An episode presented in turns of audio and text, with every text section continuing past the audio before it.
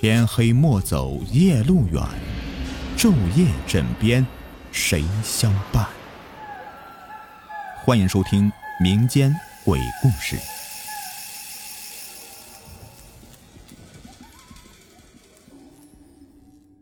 背他下楼下集。然后在那个指甲的敲打下，我又回到了三号门前，走了进去。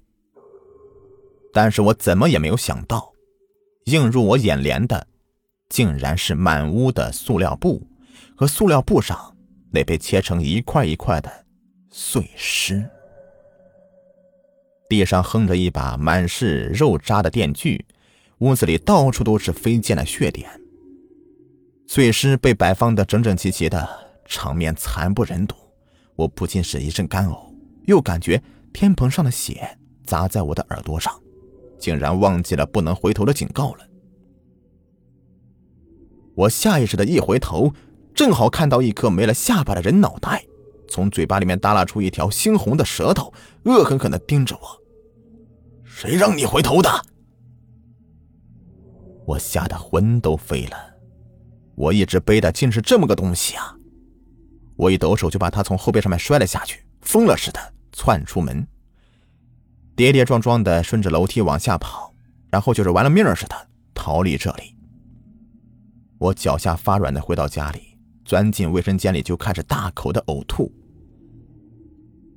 就在我感觉自己已经甩掉他的时候，眼睛不经意间的瞥到了卫生间的镜子，我看到了自己的侧身，那半颗人头居然就在我的后背，不，它不是在我的背后，而是就长在我的脖子上。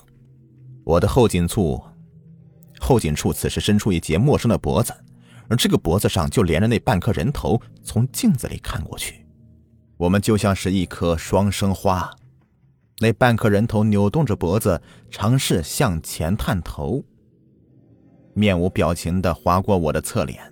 那原本软塌塌的舌头紧绷的像是一柄短刀，在我太阳穴旁边晃来晃去的，像是在找一个合适的角度，他要杀我。人到这个时候了，为了活命就什么都顾不上了。我把心一横，一把揪住他的头发，跟着使出全身力气将那半颗人头摔到地上。一阵刺痛从我的后背传过来，我来不及理会，连滚带爬的逃出家门，却没有想到在门口正好遇到了王大爷。王大爷一看到我这个样子，好像就明白什么了，急忙抽出一柄长斧，直直的向我劈来。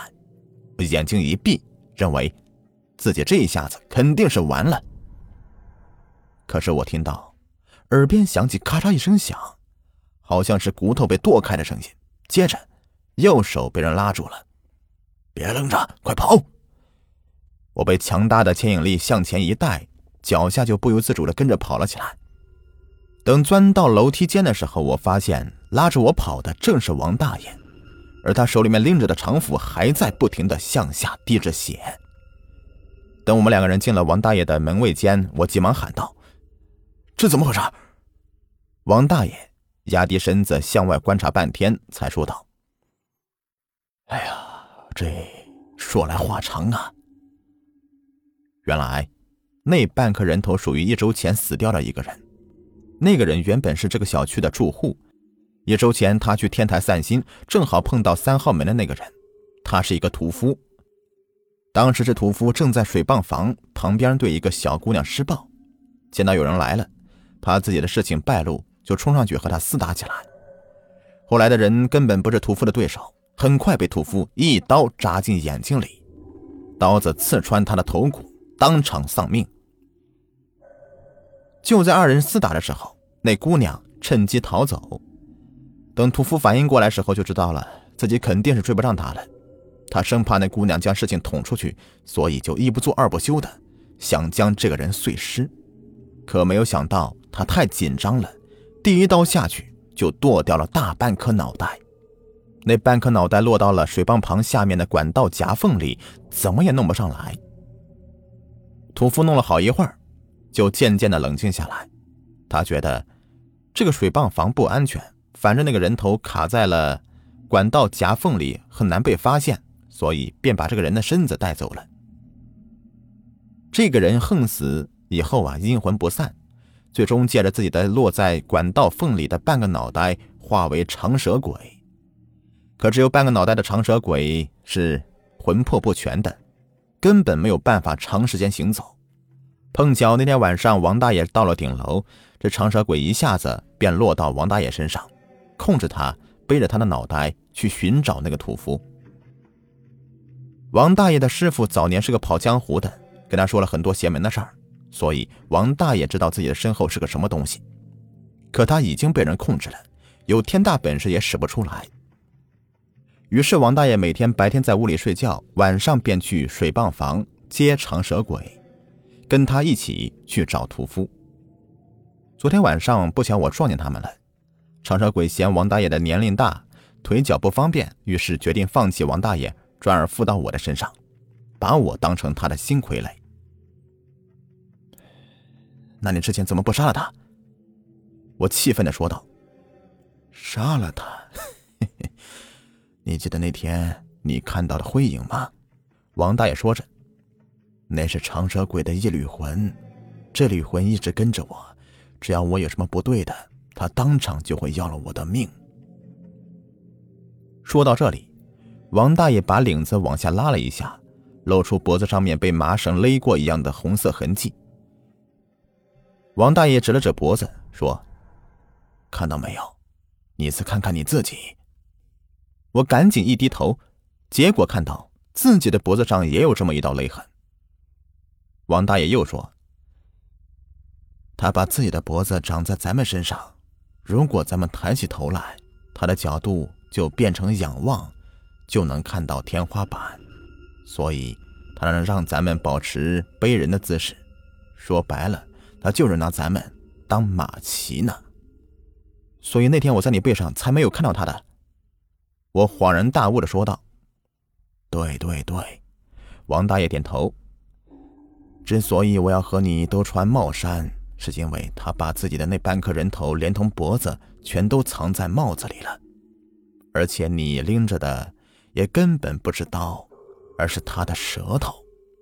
我脑袋嗡的一下麻木了，急忙问道，那现在怎么办？王大爷看了一眼外面，我本想趁你背他出去的时候，跟在你身后的，趁他不注意，把他脑袋给劈开。我听师傅说，这种长蛇鬼的冤魂都集中在了脑子里，只要把脑袋劈开，他就形神俱灭了。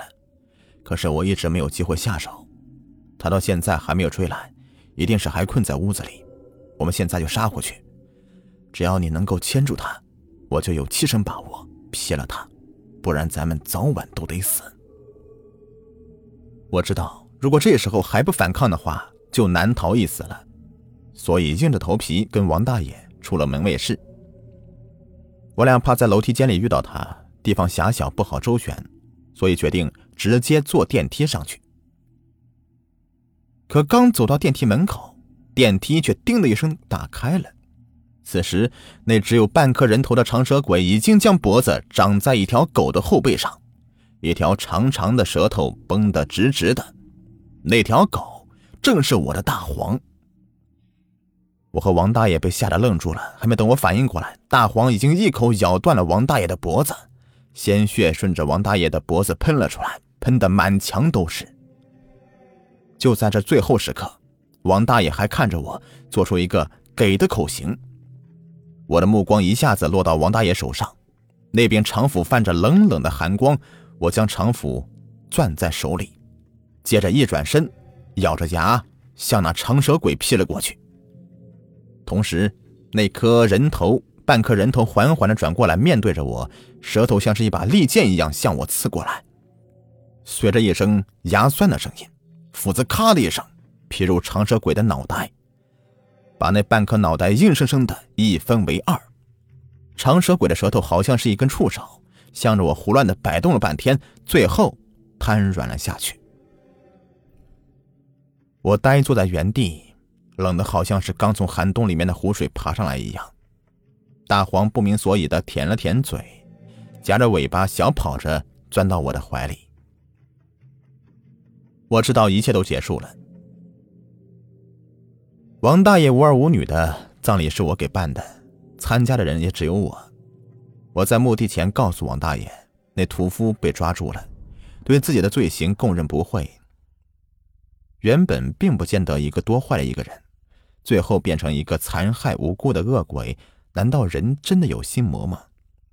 而善恶真的只在一瞬间吗？我还太年轻了，见过的事太少了。我给王大爷磕了几个头，才转身离开。但是就在我要离开墓地时，突然听到两个工作人员小声嘀咕：哎，看到没？牵狗的那个就是没有脑袋那个人的家属，那老头连脑袋都没有，这叫死无全尸，不吉利。我听完一愣，恶狠狠地抓住那个人说道：你说什么？那人一看我发火，也生气地问道：怎么了？你家那老头本来就没有脑袋。我的脑袋里面也炸了一个闷雷，难道王大爷你也变成了？我急忙回到墓碑旁，却看到墓碑牌的浮土上写着一行字：小伙子，我还有心愿未了，咱们有机会再见。好了，本期故事就说完了，下面来分享一个听众的投稿。他说，那是在我八岁时经历的灵异事件，到现在想起来啊，全身都是鸡皮疙瘩。那时候我在农村和爷爷奶奶住，爸妈呢在外面打工。有一天中午呢，我跑到后院去玩，突然发现有一个穿着白色连衣裙的女人正在邻家的果园里面摘梨。我当时以为是偷梨的，就喊了一声：你是谁呀？为什么要摘梨呀？我说完他没有搭理我，还在那里摘。当时呢，我就跑到屋里面告诉奶奶，我说有个穿白色连衣裙的女人在邻家的果园里面摘梨呢。奶奶当时呢就跑到后院看了一眼，根本就没有看到什么白色连衣裙的女人。当时我感觉后背啊都发凉。奶奶说了我一顿，又进屋啊开始做饭了。到了晚上，我感觉浑身难受，脑壳疼，恶心。奶奶呢给我量了一下体温，三十九度八。当时我奶奶就急了呀，给我吃了退烧药。第二天早上我发现我还是没有好，于是就赶紧的把我送到医院去，打了三天吊瓶还是没有好转。正好奶奶想起了那天我跟她说过的白色连衣裙的那个事情。当天奶奶呢就找了一个当地有名的神婆给我看了一下，神婆说是过路的孤魂野鬼口渴了摘个梨被我撞见了。之后呢摸了我一下，哎，让我喝下一碗黑色的汤。当天晚上烧就退了。从那时开始呢，我就再也没有一个人去过我家那个后院。好了，就全部播完了，感谢收听。